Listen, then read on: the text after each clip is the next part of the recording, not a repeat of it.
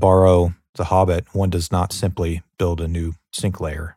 You start with a product and you want to build a sync layer, and now you have two products. You had a huge undertaking to build this kind of a system on the server and on the client and should not be a default answer, I think, for anyone. And it was not our default answer, but I think it worked out and was the correct decision for us in the end.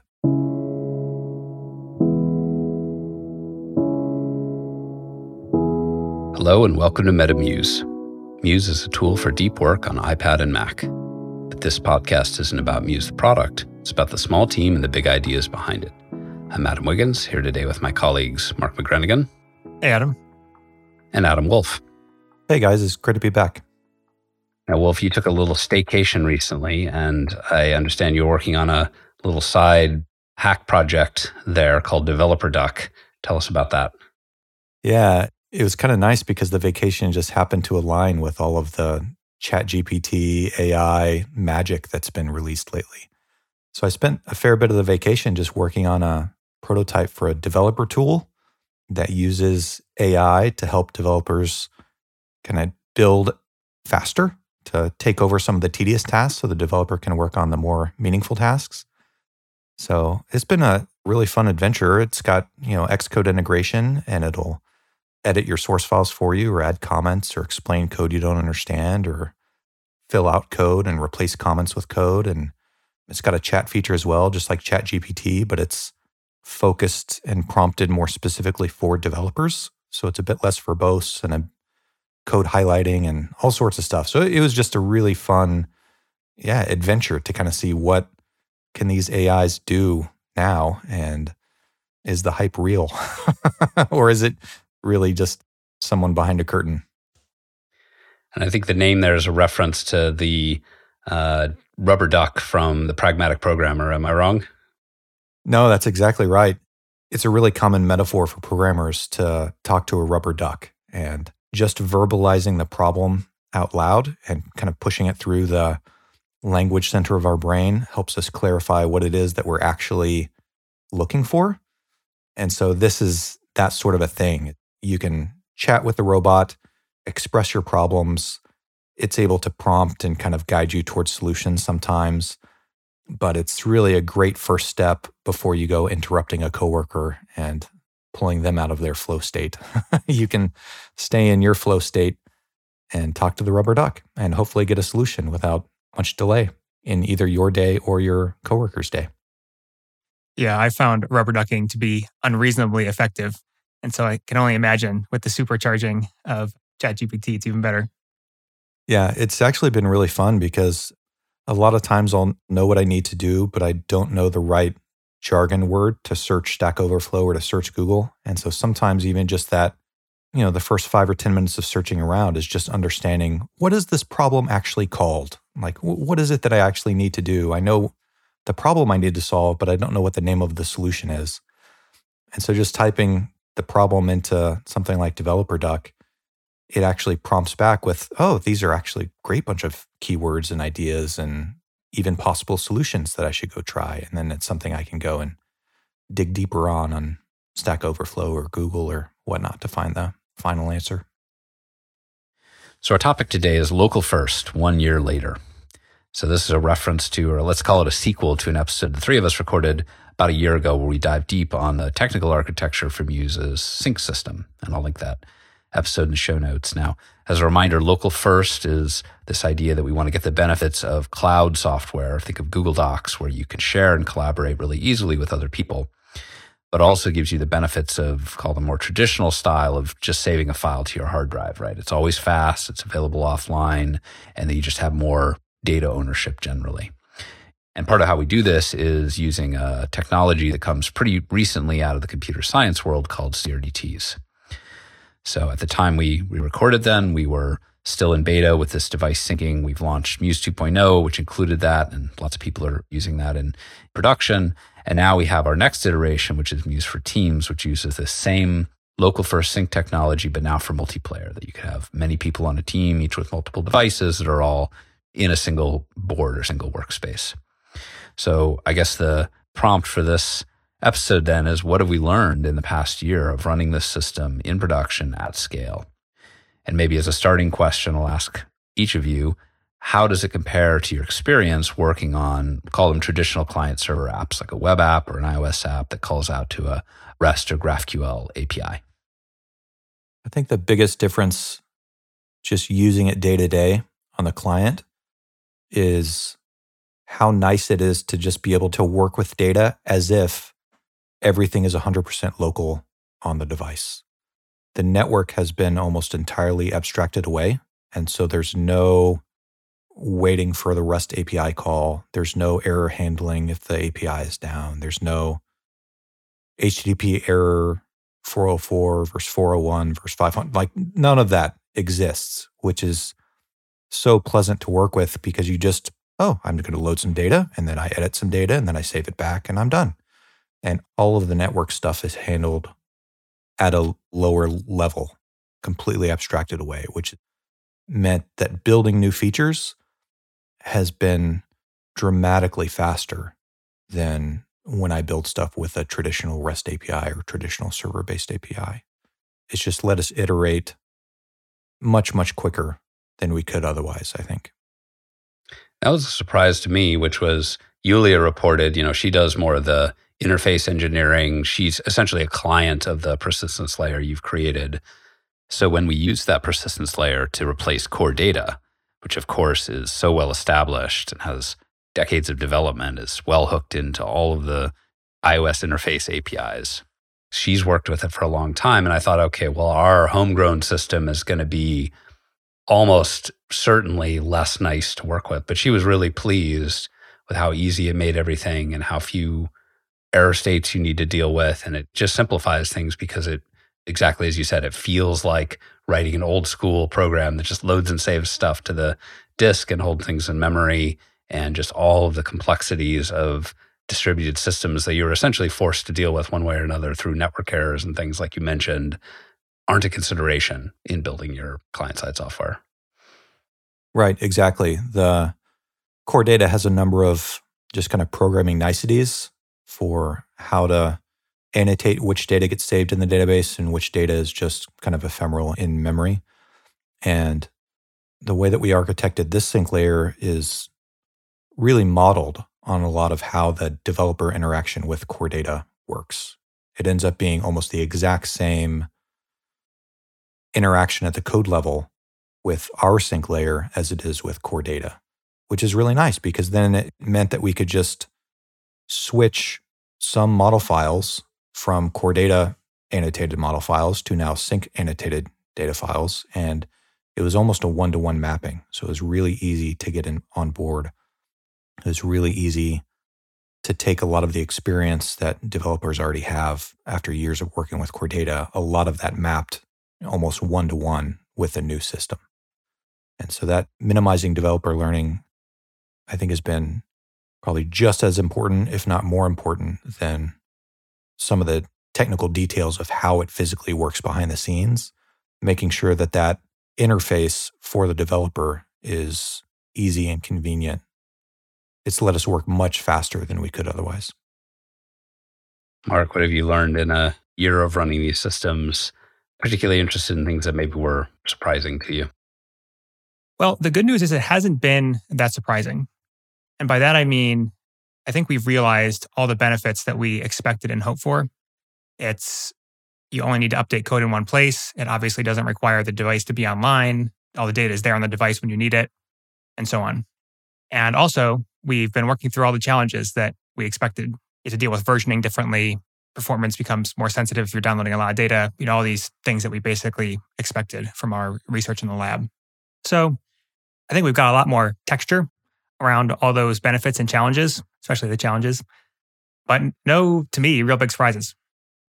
One thing that has played out a little bit differently than I had hoped and expected was how content aware the server is. So, the very earliest research prototypes we had, the server really had no idea what was going on. You created these very abstract, like channels and mailboxes and the server had no idea how that mapped to people who were collaborating or documents or anything like that. You basically just shuffled bytes around totally at the direction of clients. And the motivation for that was to keep the server as simple as possible and to retain the option of doing straightforward end to end encryption. And we tried going down that road for a while, but it, it's proven really tough. I think the two reasons are one, it does put a very big burden on the clients to have to basically route all their own mail everywhere and not being able to rely on any server. For example, saying, you know, these people are working together on this document, therefore these packets go to these people. And also, of course, it does become challenging if the server can never know anything about the content. You know, if you want to send an email notification about an update, server needs to know about that unless you do something really wild. So that's been a little bit different. It's not a huge difference, but it's something I wanted to mention. Yeah, I think we'd hoped both from the perspective of call it general kind of privacy principles, but also from the perspective of simplicity of the server, that it could be a completely dumb pipe for the data. And we talked about this in our episode with Martin Kleppmann about even the idea that someday you might bring your own sync service that, you know, AWS and other providers offer you kind of a pipe or a sync service that you could plug into any application the same way that a file system could plug into any application. And I still like that idea, but it does restrict things you can do server side. You mentioned the emails, notifications is another one. Like I want to get notified when someone replies to my comment thread when none of my apps are logged in but like there needs to be some system somewhere on the back end that can make some kind of basic interpretation of the data in order to offer features like that. I think one interesting thing that I've seen from kind of the outside of the server is that a lot of those abstractions are still true. It is in still some ways a very simple pipe that just routes data back and forth. Just now it's kind of a pipe with a window, so to speak. So you can kind of look inside the pipe on the server and look at things that you really need to look for. But the other thing that, as I understand it, has been challenging is a traditional server architecture will have the state of the world inside of its database done. So you just kind of query the state of the world and you get the answer back and you know exactly who's talking about what. But because we're working primarily on local data, it means that the server doesn't necessarily have one single view of the world, one single what's the latest state of the world for any particular client or team.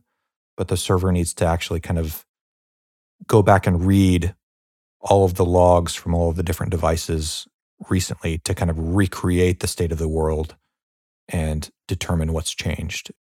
Mark, maybe you can talk a little bit about that and just kind of what's been different in how it's architected versus kind of a traditional REST API architected to do things even as simple as notifications.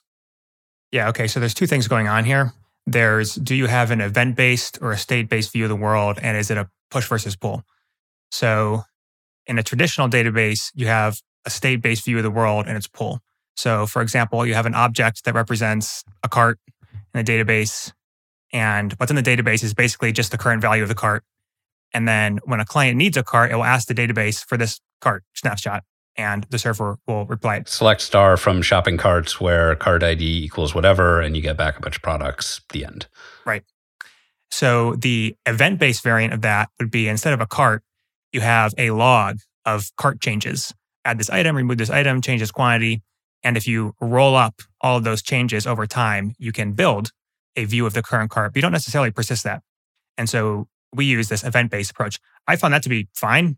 It does take a little bit of work. And as we'll talk about on the client, it does become more challenging if you want to do queries like select all cart where it contains pencils or whatever. That becomes more challenging. But it's not too bad in my mind. Then there's also this push versus pull thing. So it's, I think, relatively easy on standard servers when you get a pull request because it says, give me the cart with this ID. Well, you go to your index on disk, you crawl the B tree, and there you are. You're at a cart with an ID. Whereas in our model, what happens is you receive a cart change event, and then you need to figure out all the devices in the world that are potentially interested in cart change events for this cart and send each of them that update. And by the way, they might not be logged in right now. So you got to do it, you know, now versus later and keep track of who's received it and when and stuff like that. So that that part has been challenging. You know, it's basically just an engineering problem. It's not insurmountable, I don't think. But I do think it's harder than a traditional pull style database. Yeah, perhaps partially harder just because it's less well precedented. We're operating on a model that is, I think, in the long run, is and could be superior. And we've already seen benefits from that, but we don't have the same tooling or knowledge about it. that we do on these more classic state based systems. I'll give a little anecdote where sort of there's a let's call it a user benefit or as a person on the team who's not part of the engineering and but I am testing internal builds and things like this. I've been very impressed by how good the data integrity is. And I think we talked about this in our first episode because essentially you've got the servers just shipping around these bundles of data that it doesn't have any insight into what's in them.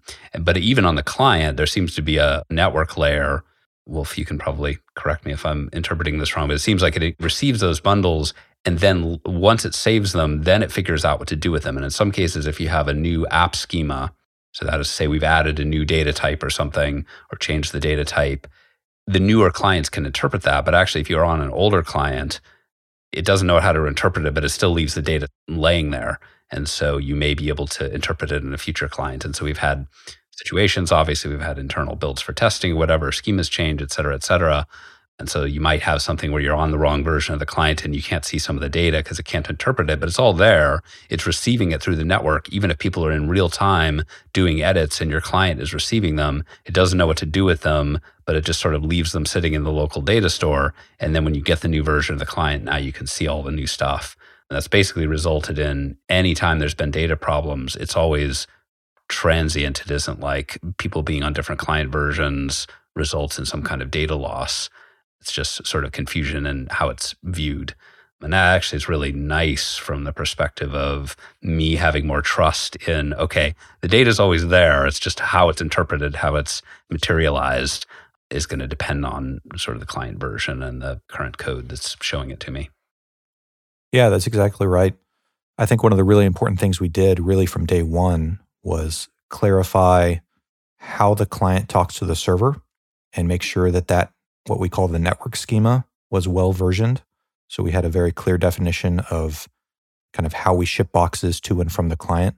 And then we also have the app schema version, which is how do we version the data that's inside of the boxes. And so what that lets us do is change and upgrade how the app understands the data model regardless of how that data is sent to and from the server. And similarly, we are able to upgrade and make more efficient how the data is sent to and from the server, regardless of the type of data that the app is sending.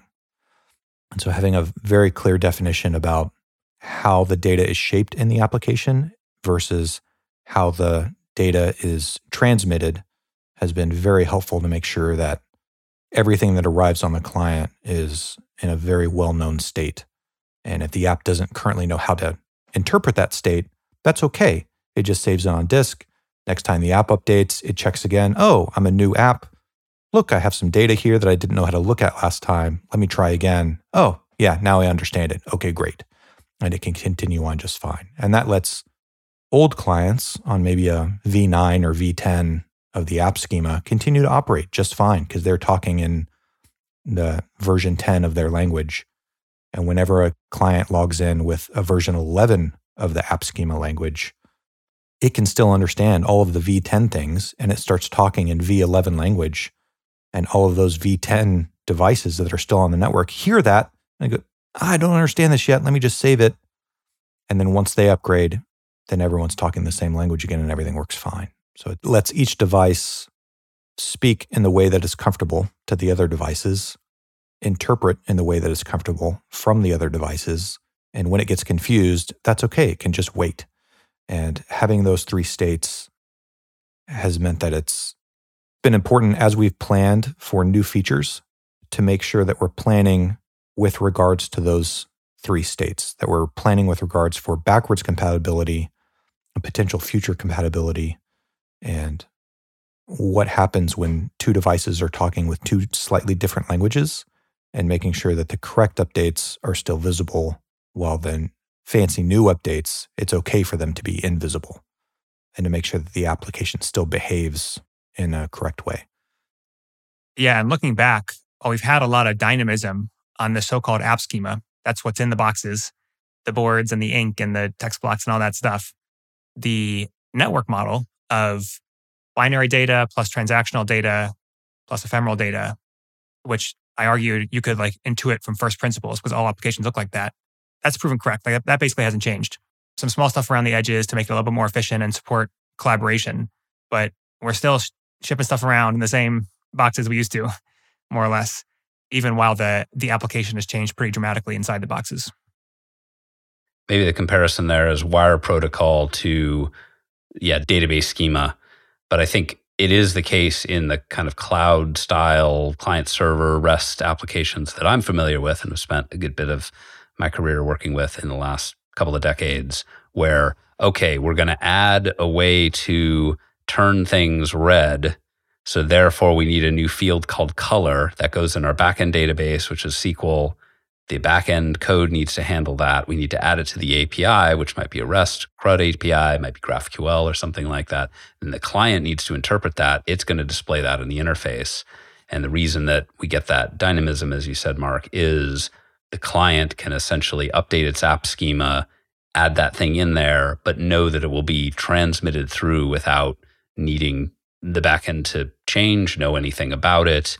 And so you essentially only need to really change it in one place, which is the client side code. Now, I think it does create a locus of complexity on the client for us, whereas maybe those client server applications, standard cloud applications we're familiar with to end up with more balanced complexity between the backend and the front end. But the not needing to coordinate, you know, okay, the backend engineer is going to design the API and the front end engineer is going to build the interface and needs to consume that and all that back and forth for every little thing we want to add.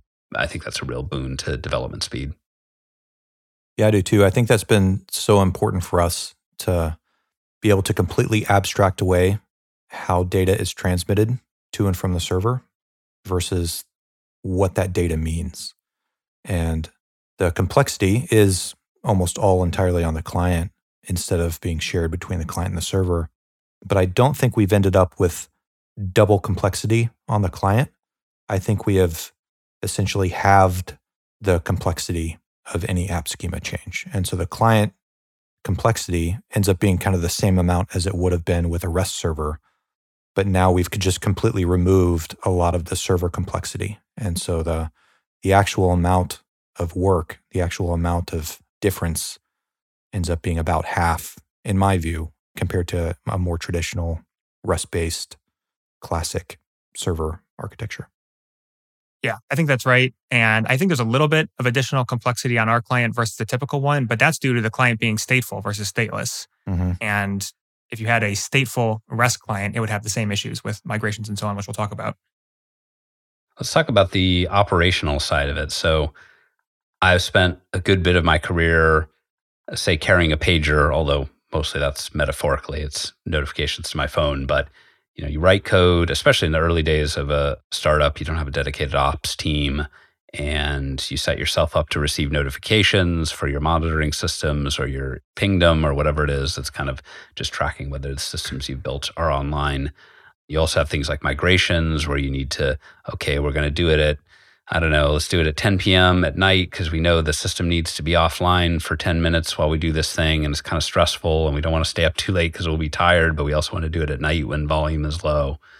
And so, one thing I've observed, just kind of again from the on the inside, but outside the engineering team perspective that I have, is first of all, just the operational cost in general has been lower, that we spend less time on that. We have pager systems and what have you, but they don't just seem to occupy as much of our team's mental and energy bandwidth. But the other thing is, I think we've had to do one or two downtimes just for migrations. There was one recently, and yeah, I remember it was longish. I think it was like 20 minutes. But when the only impact is your little filled in circle turns to empty and your devices don't sync for a little bit, maybe that's annoying if you're in the middle of something where that you wanted to use between two devices or a collaborative session.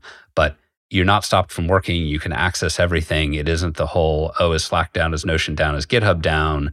My work is completely interrupted. You can really continue as is. It's much more of a low key event. And both of those sides of it, like the team needing to spend less time and energy and the impact to customers for downtime being a little bit less, both of those seem like dramatic wins to me. But I'm curious how you both see it. Yeah, from my side, I think that's been one of the really nice things is that the downtime that we do have has almost no client impact at all. Certainly from the code perspective, because I can just save and read from the disk and the network is entirely abstracted away. There are not any new error handlers that I need to cover. There's no alerts or error states with the data that need to be managed. I know that everything will eventually sync and everything will eventually come back down and the state will be shared between all devices. And so a lot of that complexity is just kind of gone from the client, which is so nice. And like you said, the users can still work. They still get, you know, certainly more than 80% of the the benefits of Muse by having all of their data locally. So downtime is while still rare from use, very rare, it's certainly not an impact for users when it does happen. Yeah, the server downtime is less common than it would be otherwise. It's less impactful on users and it's much less stressful for the operators, which I think is actually quite valuable when you're a very small team. You can't actually staff a full standard pager rotation with a team of this size. So you either need to let that slip or have more flexibility like we do with the local first setup. And I would emphasize something Wulf mentioned, which is in our client architectures, the offline case is the standard case. The way the client works is it basically saves data as if it was offline. And then if it happens to be online, it goes and like does another step, which is send it to the server. And I've long been an advocate of this idea that if you don't treat the error cases as a standard case that happens all the time, they're just not going to work. And we have the flip of that here where it's a thing we're doing all the time. So it works fine when the server goes out.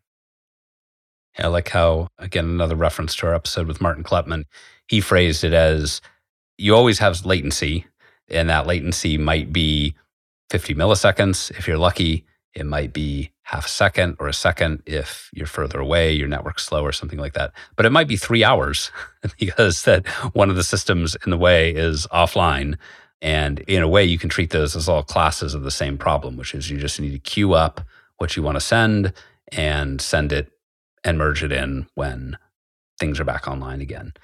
That sounds so simple in concept, but in practice, when you have systems that are built around the expectation of things being online and needing a central server to resolve conflicts, then you end up special casing all these different things. But if you treat it as classes of the same problems, which we do by assuming you're offline and then saving it to a place that it can later be streamed, and of course, in a format that it can be merged together, that's a really key element. That's obviously the CRDT technology, but it's also to some extent this separation of the app schema from the data packets that are either on disk or in transit as something that can be completely disconnected from the application function transmitted at any time.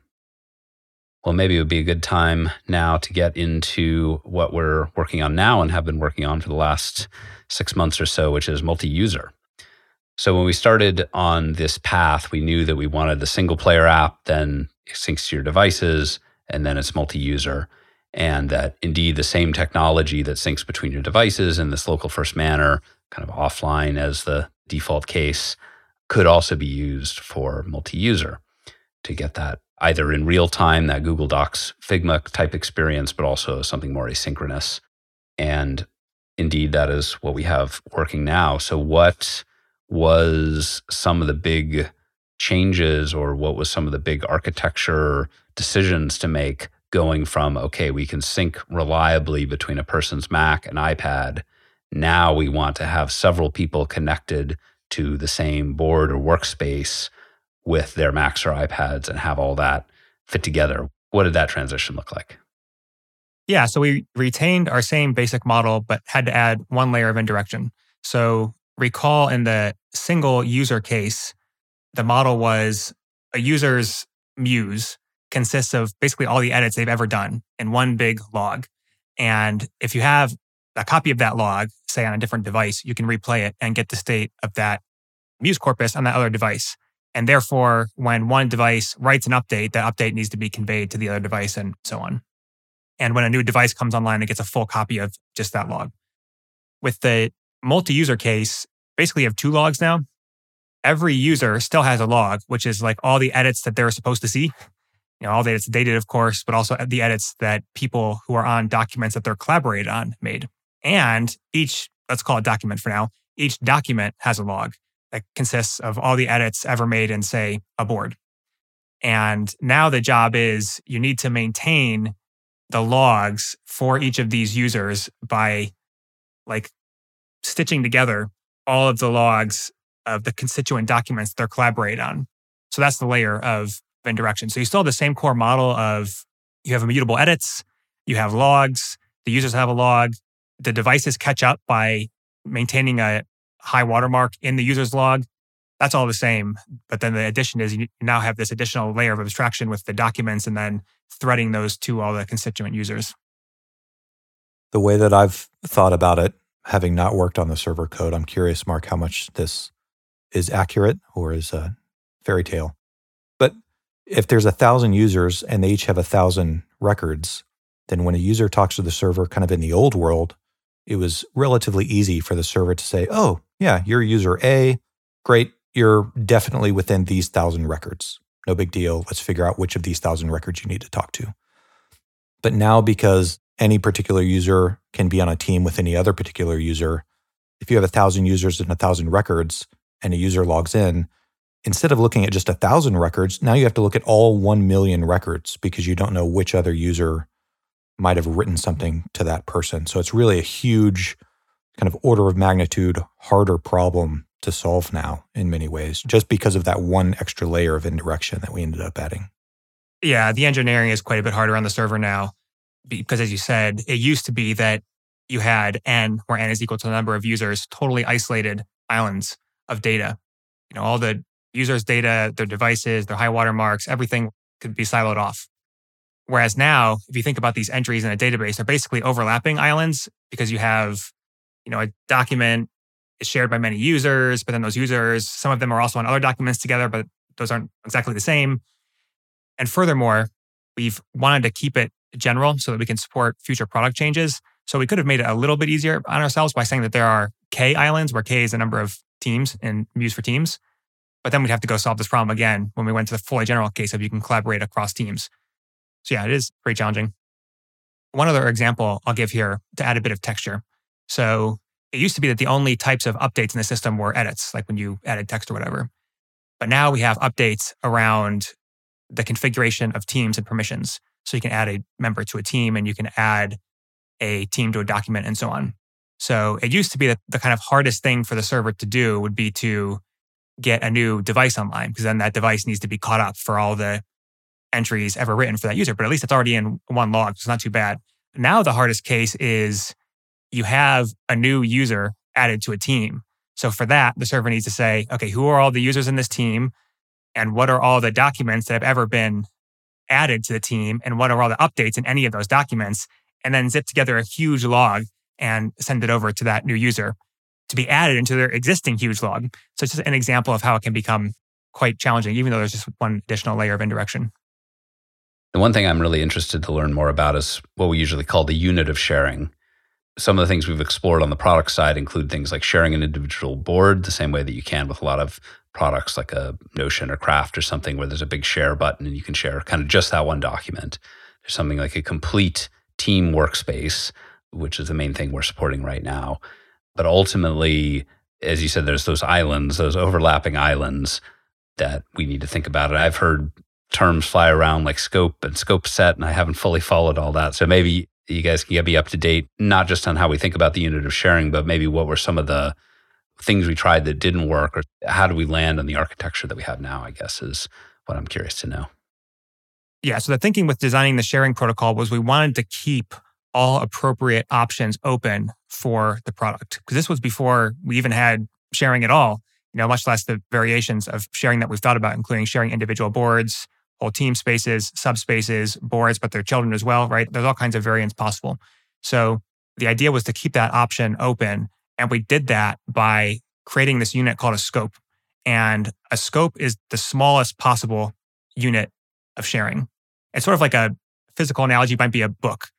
Unless you do something crazy, like go and cut the book up, you kind of got to give someone the book or not. But you can also choose to form those into libraries and give people access to the whole library, right? So it's not like the only thing you can give someone access to is one book at a time. There's there's ways to aggregate those things, but that's sort of like the smallest unit that you would plausibly lend out. And we specifically designed them and named them such that they weren't any of the things in our system.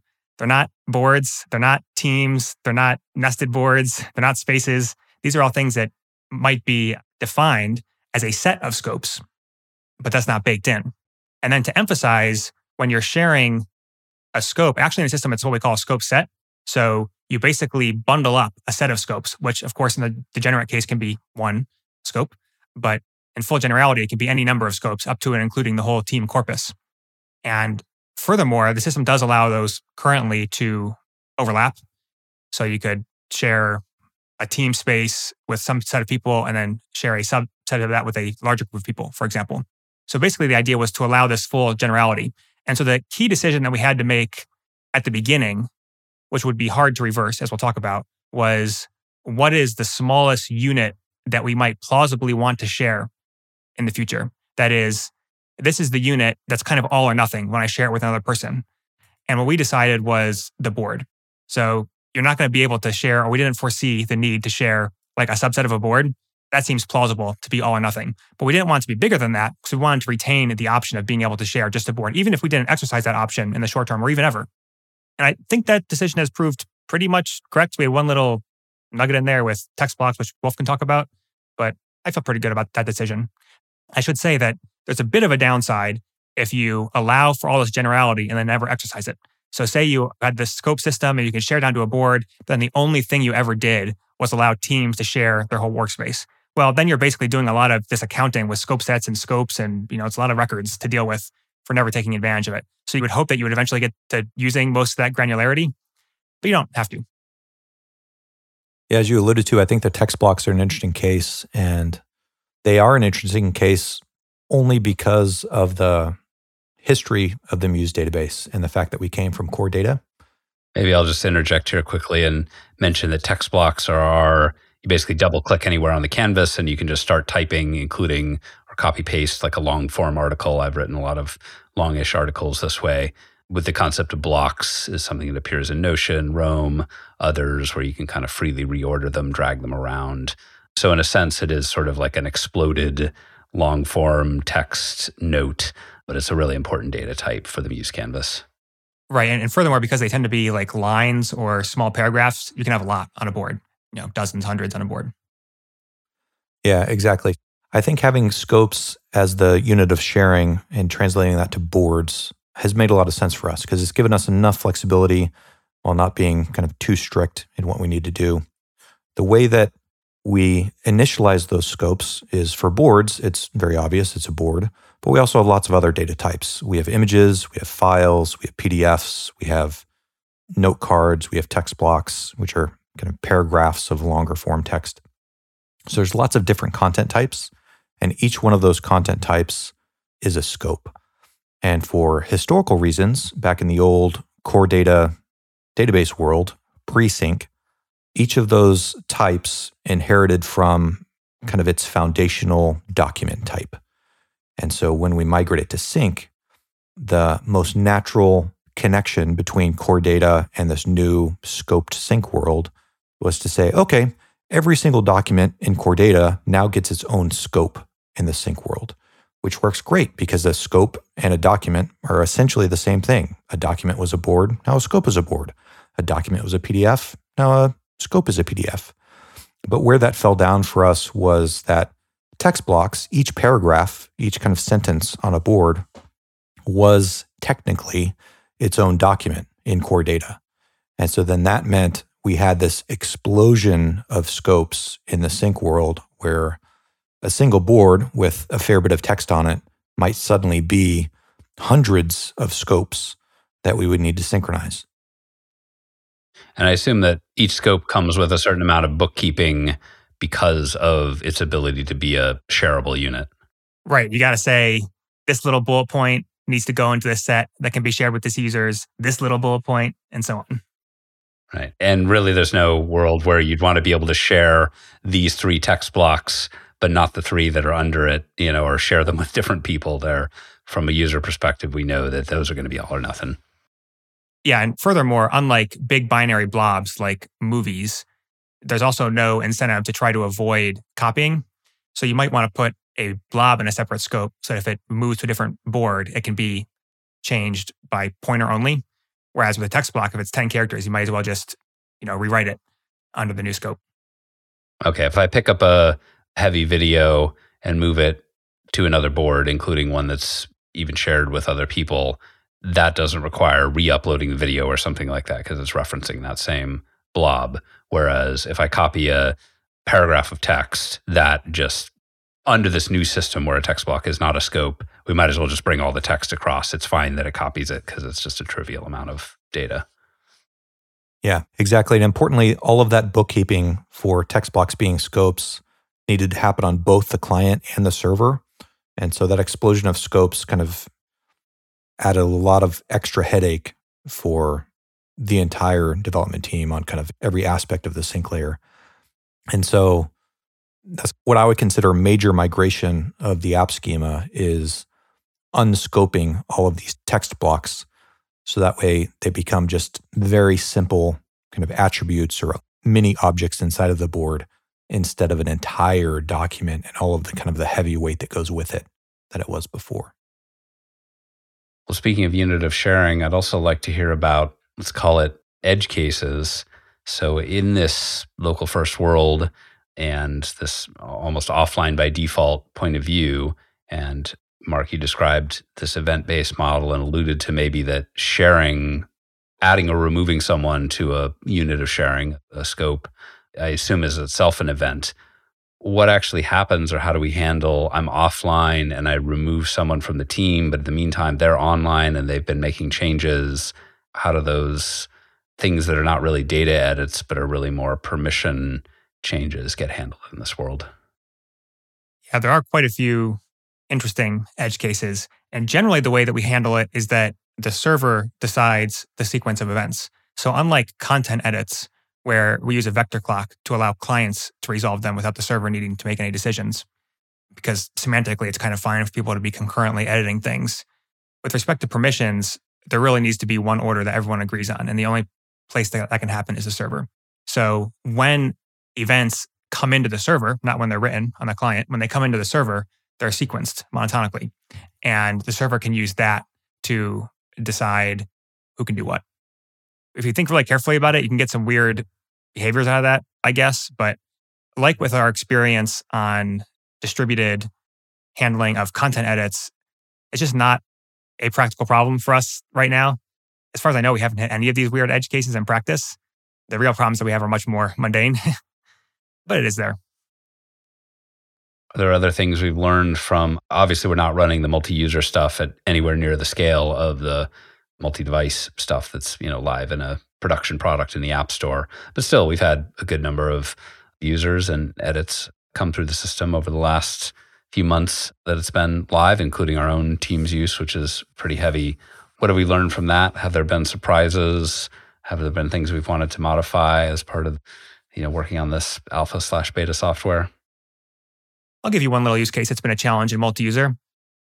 This is what I call the link click experience. So it's very common with SaaS that you're working with a team on like a weekly planning doc, and the team leader in the morning goes and prepares the document, and then they paste a link, a URL to it in Slack. And then everyone goes and clicks on the link. So I really didn't like the behavior of this in traditional SaaS apps, where what happens is when you're a team member clicking on the link, what you see is a spinner for three seconds. I was incredibly annoyed by that. We're going to fix that by doing local first. Well, sort of. So now there's a potential problem where you click on the link it opens up your Muse app and it downloads the whole weekend of updates from the entire team, right? Or the whole day of work from people in Europe if you're in the States. And you click the link, you expect like a normal SaaS app for it to go to the weekly planning board, but it first has to basically download and process all the updates for the day. And that's a an extremely critical flow for a SaaS app. And it's one that, to be totally frank, don't handle great yet. So that has been, that's an example of a challenge that's unique to local first. I think that's a really interesting one because I think the superpower of local first is that you always have your data and you can always work offline and everything always works as you expect. But that same superpower becomes your kryptonite when you've been offline for a weekend or offline for a vacation and you need to come back to the office and suddenly you have to wait for, you know, even if it's just 15 or 30 seconds when all of the rest of your work has been almost instant, suddenly that 30 seconds feels like a lifetime. and cleaning up that user experience, I think, is certainly on our list, but is definitely one of the weird kind of edge casey things of this type of architecture. Yeah, and to be clear, it's absolutely fixable. It's not really a flaw of the approach, it's an engineering deficiency. We will fix it eventually. But you are quite susceptible when you're trying to bring all the content in locally. If you are slow, for example, that becomes very apparent when you're trying to bring in the whole corpus versus when you're just trying to bring in a page in a traditional SaaS app. Yeah, I think we anticipated this in the research phases many years ago. And we always speculated that in our dream world, and we've talked about this with not only among ourselves, but many of our guests here, including folks like Martin Kleppmann and Jeffrey Litt from the local first world, that something built into the operating system where you essentially had a sync D, you know, daemon that's running in the background or it's part of your file system that it is always syncing those changes, whether or not you have the app open. And so when the app opens, it can just interpret kind of what's already there on disk. That, that sort of thing where subscribing to events is something that's part of the this kind of next generation file system. I think that's what we always hoped for. And you could basically get a similar effect with Muse if you just left it open all the time and minimized so that you're always streaming down the changes as long as your computer's kind of awake and online. And then when you click on the link, it just sort of brings it to the foreground versus needing to go get a bunch of updates. Yeah, although, Wulf, I feel like we need to look into this because whenever my Muse is running in the background, the Mac has like no problems looking for system updates and all kinds of ridiculous stuff that I don't want to happen. but I'm not sure if it's always getting the updates from the sync server when it's sleeping, basically. So we should look into it. Yeah, absolutely. It's one of those uh, many things on the list. but certainly, as you said, a solvable problem, which is always nice. This is a downside to pioneering a new architecture is that, you know, you got to kind of build a lot of the foundations yourself and you might run into things that are sort of handled or solved or just standardized. Let's say clicking on that link and getting that spinner is pretty well established for the classic web SaaS, but we're sort of reinventing some of the primitives of the universe that we're working within. So that creates an ongoing stream of work for us. I'll also mention, kind of on the user experience side, I think another closely related thing is not just the weekend, but if you take a vacation mm. and you have a team that's very active generating a lot of content, particularly again, if you use video or heavy PDFs or lots of ink, that sort of things, you can essentially fire up your iPad, fire up your Mac, and find you have a gigabyte of updates to download. And again, it's not a huge deal, but it may be surprising for, you know, if you're compared to cloud software where you can open any page in Notion without needing to download all the rest of what has changed since the last time you opened it. So that's a benefit to that like really shallow cache of the web kind of standard model. Now, of course, the flip side of that is I go to open a page that I had open 30 seconds ago and my browser's already forgotten about it, but Notion's offline or I'm offline or something and I can't load it and I just get a spinner. So, you know, there's trade offs there. Yeah. But the way I see it is that part of what we're doing here is seeing how this local first architecture can work in practice, what it means for users, both benefits, but also these edge cases or downsides, and what can we do to mitigate those? Or are there places where there's just truly trade offs where this is going to be sort of a worse experience than other approaches like client server or even classic desktop software. So we're in the process of exploring that and as part of what's fun and exciting about doing this work. One other fun one that I'll mention that's become apparent with multi user is the dancing cards. So when you come back from vacation and you're receiving this big sync down, at the data layer, it's pretty clear that we should be telling the user, like there's a sync in progress, the little indicator in the bottom right can be flashing or whatever. And then when it's done, it's done. But then what you display on the actual boards is a pretty interesting question. You could like make it impossible to interact until it's fully caught up, but that doesn't feel great. What we currently do is that as we're getting updates, we're like replaying them and the cards are literally dancing around, reflecting the moves that they've made in the last week and the additions and subtractions and so on. So it's kind of funny to watch. We still need to figure out what the exact right user experience is there. Not to mention the technical problem of how often do you debounce the re-renders and so on. Yeah, and I think there's a lot of interesting things that we could end up doing that we've certainly talked about and planned for. Compaction being one of them, where if I move a card and move a card the second time, then that first move we really don't need to store anymore because it's just never going to happen. And so being able to remove old content that we know is going to be overwritten from the database, that's going to dramatically reduce the number of things that a user would ever need to download. I think we can probably reorder the types of updates. And so that way, instead of going from past to future, we can possibly send back updates from future backwards to past. And so that way the most recent arrives on the device first. So I think there are a lot of technical things that we can do to minimize kind of the strangeness of some of these updates. But yeah, it's definitely a new frontier. And so we'll find strange new experience. Okay, now we have the technical solution. Let's implement that. And then that just moves us to a different strange experience that's slightly less common, that's a little bit further down the road. And it's just a continuing adventure. yeah, one that I'm looking forward to working on there is prioritization. And we kind of alluded to it. Mm-hmm. Right now, we do some prioritization because we prefer to download the packs relative to the blobs, which is good because packs are much smaller and they're more important. They tell you what boards are where and what cards are where and so on. But I would also like to see us prioritize blobs. You can imagine constructing and continuously updating a priority tree based on how close a blob is to your current position in the hierarchy, or other factors like how often you open up a known board. And based on that, be constantly prioritizing your blob download so that you, for example, prioritize the one that are on your board and also on the board that's like one hop away and then two hops away. And that's always being reshuffled according to where you are on the board. I think that'd be cool.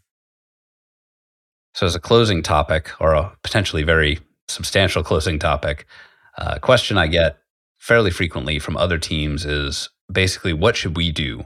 We agree broadly with the principles of local first. We need to sync our application data as basically everyone does in this modern world. How should we do that? What should we use? Should we build it yourself the way you've done it? There's now an increasing number of commercial products that offer off the shelf solutions like Replicache and LiveBlocks and PartyKit. There's libraries like AutoMerge that we worked on at Ink and Switch or YJS. But then, of course, we chose to build our own, and we talked a little bit about the motivation for that back in the first episode. So, yeah, I guess if a team came to you today and said that they're working on a piece of application software that is yeah, in the productivity space and wanted to implement syncing between devices and multi user collaborative support, both real time and asynchronous, what would we recommend them, or what would you both recommend them in terms of the best way to do that today? I'm shaking my head on the podcast because it's really tough. There's not an easy answer here. There isn't, as far as I know, any satisfactory, fully integrated solution. You know, we haven't developed that ourselves, even for our internal use, and I can explain what the gaps might be. And there are also some existing commercial offerings and maybe some open source offerings, but as far as I know, they're still quite a ways from the full solution. So it's tough. What might I do if I was starting again? Well, first of all, it's very hard to recommend that someone roll their own unless perhaps they're extremely interested in it and they're an experienced systems engineer. I think if both those aren't true, you're really asking for trouble. You know, then what do you do? I think it's worth trying out the existing open source and commercial implementations and doing like a smoke test or a bake off where you try to build a basic app, like a to do list or something like that. And each of these things, I think you would find that none of them are there yet, especially if you do some reasonable anticipation of the things that you're going to need in a sophisticated production app. So it's tough. I want the industry to keep trying, but there really isn't an off the shelf solution that's satisfactory right now. And I think for that reason, you're just wearing your business hat. I don't think it's fair to make the immediate turn on the decision tree towards local first. As much as I like it, right? I think you got to be open to the possibility that it's not appropriate to spend your innovation tokens there. We can link to the talk for this to spend your innovation tokens on the persistence technology. You might want to spend it on a new business model or a new market or something, right? Yeah, I mean, it's a bummer to say that, but it's still early. I agree. I think there's a lot more options today than there were when we started, what, almost a year and a half, two years ago now on our own sync engine. Well, I mean, I've been working on this for like five years. yeah, yeah. and it's such a tough thing. It does keep getting better. And, you know, like you said, every product has its own needs and will be able to accept slightly different trade offs or dramatically different trade offs than any other app. And so it's in building anything, the should I roll my own question is almost always answered with, of course not. That's generally a bad idea. You know, leverage what other people have done. I think because it is such a young world for sync and for CRDTs and for local sync in particular, it is a reasonable option. I think if I went back and talked to ourselves a number of years ago, I think I would still recommend that we do this because we were able to decide which trade offs we care about and which ones we don't, and make something that works really well for Muse and for our use case. But, you know, to borrow The Hobbit, one does not simply build a new sync layer. You start with a product and you want to build a sync layer, and now you have two products. You had a huge undertaking to build this kind of a system on the server and on the client and should not be a default answer, I think, for anyone. And it was not our default answer, but I think it worked out and was the correct decision for us in the end. Yeah, I'm, I'm happy we did it. And I think it was a good call. Just think it needs to be, you know, appropriately tempered for if people ask us that honest question of what should we do. Wulf, your comment reminds me of something that the Heroku Postgres team told me back in the day, which is I hope I'm quoting this right, but they said something like plan for 10 years to build a database. And I'm not sure if that was their original coinage or if that's due to the Postgres community, but it's been my experience that's basically correct. I, have seen now quite a few database projects attempted, and you know, often in year five, they're kind of just getting their sea legs and starting to figure stuff out. so it's not too surprising in that respect. This is basically building a database of sorts. I've been thinking in anticipation of this episode, like what would a satisfactory commercial solution look like? Like what problems would it need to solve? And I think it'd be fun just to enumerate my list here so just to quickly run through it, I have obviously need basic persistence and networking to be able to get the data back and forth. But importantly, you also need built-in batch line pipelining and compression. This is something that I think a lot of systems miss. You need compaction and excision. Eventually, you need anti-entropy. We don't have that yet. You need the ability to handle this all in the background. You need some sort of two-way interface like an ORM comparable for both CRUD and rendering. You need versioning, migrations, handling all those cases that we were talking about with the disjoint worlds. You need something around like queries, indexing, declarative views, something like that. You eventually need prioritization. And for similar reasons, you need the ability to declaratively load and unload. So everything isn't either all or nothing on disk or in memory. That's a lot of stuff. It takes a long time to build. It's actually quite hard to get all of that right, I think, unless you've seen the very specific problems in production. So it's tough. And I'll add to that list developer experience, right? You're designing an API.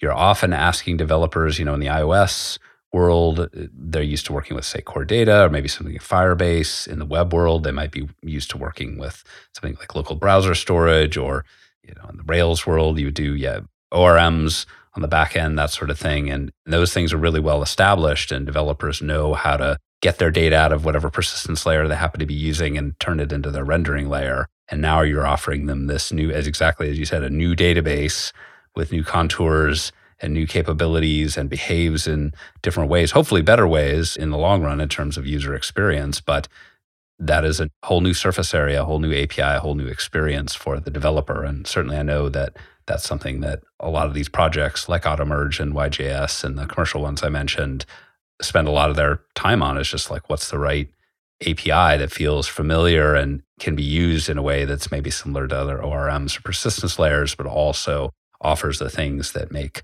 this sync based approach and local data based approach unique. Yeah, and this developer experience thing reminds me we've done this whole podcast basically talking about this world of Swift, which we use both for iOS and Mac. And we've also implemented a little bit of this client side protocol in Node for testing purposes and on Go for doing server side content inspection. But you, you got to grapple with the idea of in a full typical production SaaS app, you need some answer for whatever language and environment you're using, which typically will include at least the web, the Apple ecosystem, the Android ecosystem, and something like server backend. And to be honest, we're a ways away from a satisfactory answer there, especially when you consider that this needs to plug into the rendering side. And that those rendering environments are, unless you do something pretty wild, they're all completely different. So I don't know what the answer is. Maybe it's something like a libsync, which is written in C or Rust. Then you have a layer on top of that for the other environments. Maybe you basically have a template that you hand transliterate into the different programming languages. Yeah, a lot of work left to do.